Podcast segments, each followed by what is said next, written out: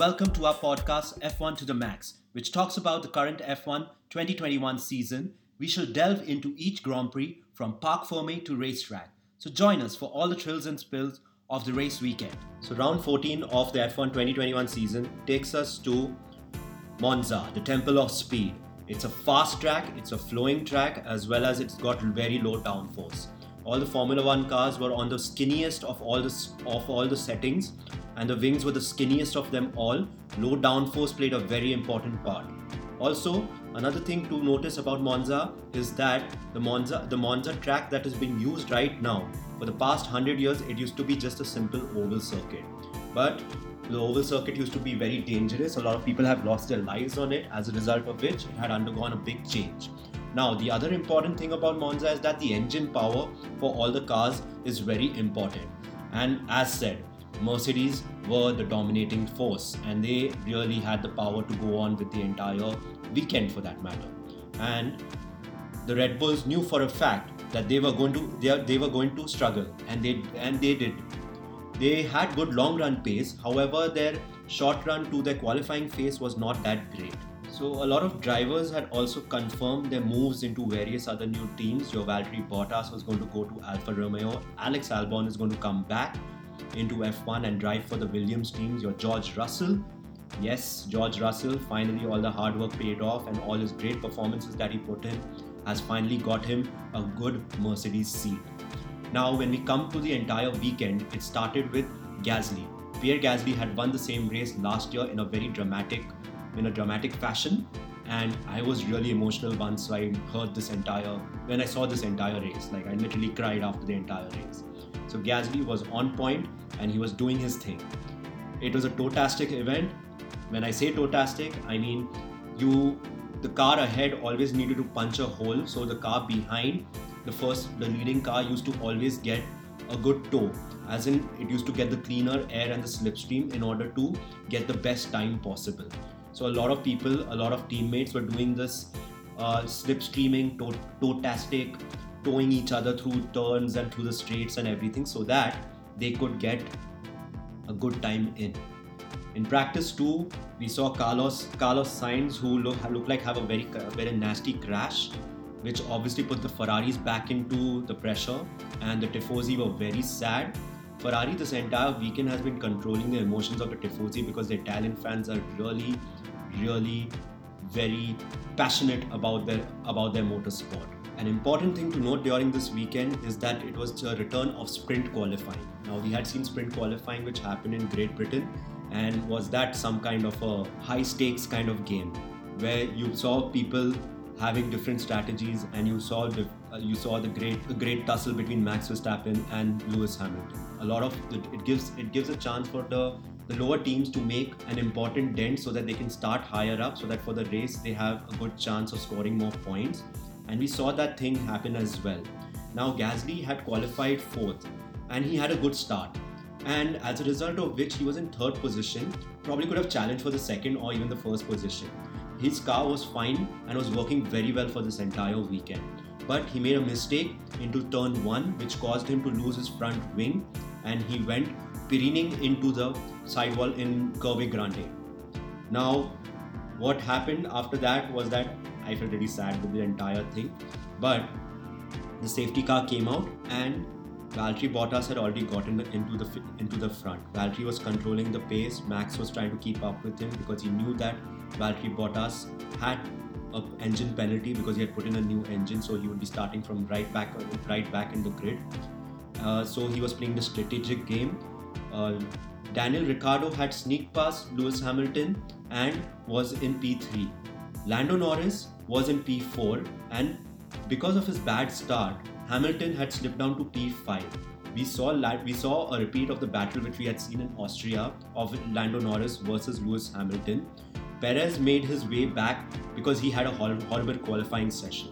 As a result of which, he had to really fight back through the entire field to finish P8. That was amazing to see. And because of the engine penalty, we saw McLaren for the first time in a long time that we saw the McLaren of Daniel Ricciardo, and it has been a tough time for him as well on the front row. Seeing a McLaren in a front row got made me get reminded of you know, the Michael Schumacher and the Mika Hakkinen fights used to happen in the 99, 2000, 2001 season. And it was amazing to see that. You know, the, the, the resurgence of McLaren is a really is a story that has to be is a story that has to be said. So let's get started with it and let's talk about it. What happened to it during the race as well. Okay, so in the race we had all the stars out, like your Usain Bolt, Vin Diesel. They were all enjoying the start Gasly was going to start from the pits because of this horrible crash that he had, as a result of which it was a big uphill battle for him to try to get it done. So he came out for a practice lap and the car still didn't feel that great for him. So as a result of which he tried they tried repairing the car as best as possible and they tried they literally tried their best whatever they could do with the car and all. The crash was the crash was quite extensive actually speaking so the entire front suspension of the car was mostly damaged so they replacing that in a very short period of time is quite difficult. And definitely it was a big heartbreak to see Gasly out in just two laps after the race started. And Yuki didn't even get his start because there was a major hydraulic issue. Tough day a real tough tough day for AlphaTauri the the team it was the team's actual home race because the team is based out of Faenza in Italy. So it was their home race as well, and they couldn't do anything about the predicament that they were in. So both AlphaTauri is out. This was before the race even started, and Hamilton was played a little bit of gamesmanship and went on to the hard tires. Meanwhile, everybody was on the medium tires. So I think the strategy that he wanted to play was that let me get these hard tires, which are 1.5 seconds slower than the soft tires, let me get those out of the way so that I get onto the medium tires and I will be faster towards the end of the race with a fo- low fuel level as well. So I got what he was thinking about, and the Mercedes has a strong engine as well. So I think he could keep up. Like, you know, he doesn't have to lose any places, but he could keep up with it as well. And then the fire lights went off and off they went. We saw Ricciardo and Max Verstappen get a good launch from the starting point. But Ricciardo just had more pace. Now the McLaren has a Mercedes engine in it as well, and so with a low drag setup, they these this cars was really able to fly really hard and really fa- and really fly away fast. So he was able to get Max into the first turn itself. Hamilton and Max Verstappen, they were still vicinity of each other, but there's something which happened later on during the race after their first pit stops, which I will get to it in a bit. So, Lando Norris, meanwhile, sneaked past, uh, sneaked past Lewis Hamilton and was able to get into third position. So, Max Verstappen was in a sandwich between the McLarens. Now, what was happening? The inherent problem of Red Bull this entire weekend has been their car. Their car is de- designed mostly for handling of tracks and not a, not a car which is built for uh, built for the speed of uh, Monza, which is a low drag circuit and requires more engine power.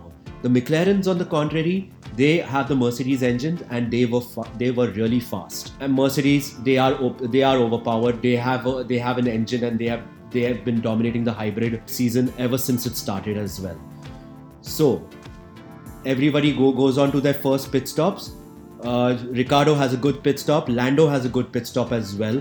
But Red Bull, the masters of the sub 2 second pit stops, they cock up and they created a 11 second uh, pit stop, which was unbelievable to see because a team with that kind of precision and that kind of that kind of dedication to the sport were unable to give Max the necessary push so that he could go and challenge for the lead. It would have been an easy race for him if he if they would have had a good pit stop, like a 1.8 second pit stop, maybe Max would have been able to challenge Ricciardo, get closer to him, and take the win and extend his lead.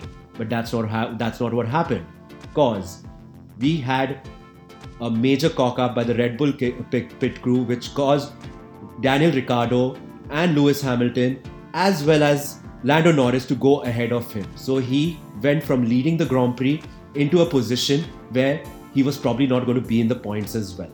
Now, you need to understand that Max is working on a different level as of now. So he came he came fighting through the field and Mercedes under pressure are not a very good team. They also had a, a 4.2 second pit stop, which got Max and Lewis Hamilton very close to each other. You have to give you have to give uh, credit where it's due. Max really drove that car and was able to get so close to Hamilton that he could challenge him for that third position and try to you know get back into uh, get back into a podium position basically. But they came together, and this was since Great Britain, since Imola. These kind of fights have been happening for such a long time. Now there have been ma- various news agencies, various F1 blogs, various F1 threads and memes and all which have come up based upon this entire incident. The basic incident was what? Two cars into one corner is not a good is a recipe for disaster. Just let's just let's say that. Two cars into one corner is a recipe for disaster. That is what exactly happened. And we have to give credit to the halo cause Max Verstappen's rear right tire had hit Hamilton's head. And it was a very weird crash. It is it is a racing incident because I think Hamilton squeezed him, but he was right to take that line as well. Max Verstappen was right to keep his line as well, and it just so happened that he hit the curb. All right, because again, he didn't have that much space. Maybe they would re- remove that orange sausage curb, which caused that, which caused that weird ta- takeoff for Max into uh, into Hamilton's halo. Probably this incident would have been prevented as well. But it so happened. It is just a basic racing incident. Two drivers fighting for the world championship are going to try everything. They are not going to give an inch to one another. They are going to go for whatever whatever instance they have. Because Hamilton was of the of the opinion that if I yield in this corner, he is going Max is going to win the race. And if Max yielded in that corner, Hamilton is going to uh, win the race. So obviously they would not let each other go go past. So that was bound to happen. It is a racing incident. Later on, we came to know stewards have passed the decision of giving Max Verstappen a three place grid penalty, which I think is pretty much unwarranted because, again, it was a racing incident. Two drivers racing, going for the world championship. There is mutual respect between, between one another. I do see that in the racing. They are sportsmen at the end of the day and they are professionals. So that is just a racing incident and that's what the discussion should be all about there have been multiple youtube comments there have been multiple comments on all types of social media of how hamilton is wrong and verstappen or verstappen is wrong or the steward's decision is wrong well i am not very much for the steward's decision but i will tell you this much that it is a racing incident they are going to come together like this more times than already that they have come there's going to be multiple times as that. It depends who will yield first, who can play the smart game, and both of them are smart drivers as well. So, keeping this incident aside, some of the other heroes were who? Now, the second driver position was was an important is an important part in this championship, actually speaking, because we have Valtteri Bottas for Mercedes and we have Sergio Perez for Red Bull. The thing is that Valtteri Bottas is so used to being a rear gunner for Hamilton and in quotes, I would say, trying to challenge for the championship whenever Mercedes has been so overpowered, that he can get that Mercedes car from position 20th into position 3. All right, and that is some that is that is some kind that is 100% his talent. I would give him that, but that car is great as well. Sergio Perez, for his first year in Red Bull, is doing a good job, but he needs to be really up there. That decision of going off track and taking the position away from Charles Leclerc, which caused him a five second penalty, was was kind of like on the back foot. Now again, I would realize that Red Bull would have probably done this, thinking that you know their car is not that great and it's a car that this track doesn't suit the Red Bull car basically. So I would say that mm, it's a tough decision for Red Bull. It was a bad day for them so getting P5 after the five second penalty was a good thing, but I think they should have gone for the win. They should have tra- they should have challenged Lando and uh, Ricciardo for the race win. However, they could have done it, like you know how best, like you know using their engine modes and everything. Because I do feel Red Bull and Honda do have the power to go for the win. Another great drive by Lando Norris and to see McLaren on position 1 and 2 after 11 years 11 goddamn years the struggle that they have been through with the entire shift to the Honda engines that full debacle which happened in this entire hybrid hybrid era when the hybrid era started that entire debacle of the Honda engines has put them on such a back back foot and to finally see them 1-2 believe me Ricciardo and Lando Norris are great futures. We would see them fighting more for the position 2 as well as position 1 McLaren would, McLaren would create a headache for both Red Bull and Mercedes I hope in the 2022 season. Andreas Seidl, the team principal is a smart guy I would tell him that he is so smart that he kind of engineered, not to take away from the race engineers of Lando Norris, as well as the entire team that is supporting Daniel Ricciardo as well. But Andreas Seidl is a strategic mind. Zak Brown is a very good management guy to get these two drivers on board because he knew this camaraderie and this team. This is not the same McLaren team that I knew when I used to watch Formula One in the 2000s, in the 90s for that matter. McLaren was a very stiff organization. Zak Brown has infused McLaren with a sense of sportsmanship and a sense of uh, fun, which has caused this thing to finally uh, show itself in such a beautiful way to see them like i'm getting emotional just talking about it because it was so happy to see Ricciardo getting his first win after all the spate of bad luck that he's had ever since he left red bull 2000, 2018 was the last time when he was actually going to challenge for the championship as well. He had a horrible time at Renault, but towards the end, he started building up. McLaren, he started with a horrible spate of races, but finally getting this 1 2 was great. There was a little bit of a cheekiness which Lando Norris also played during this time.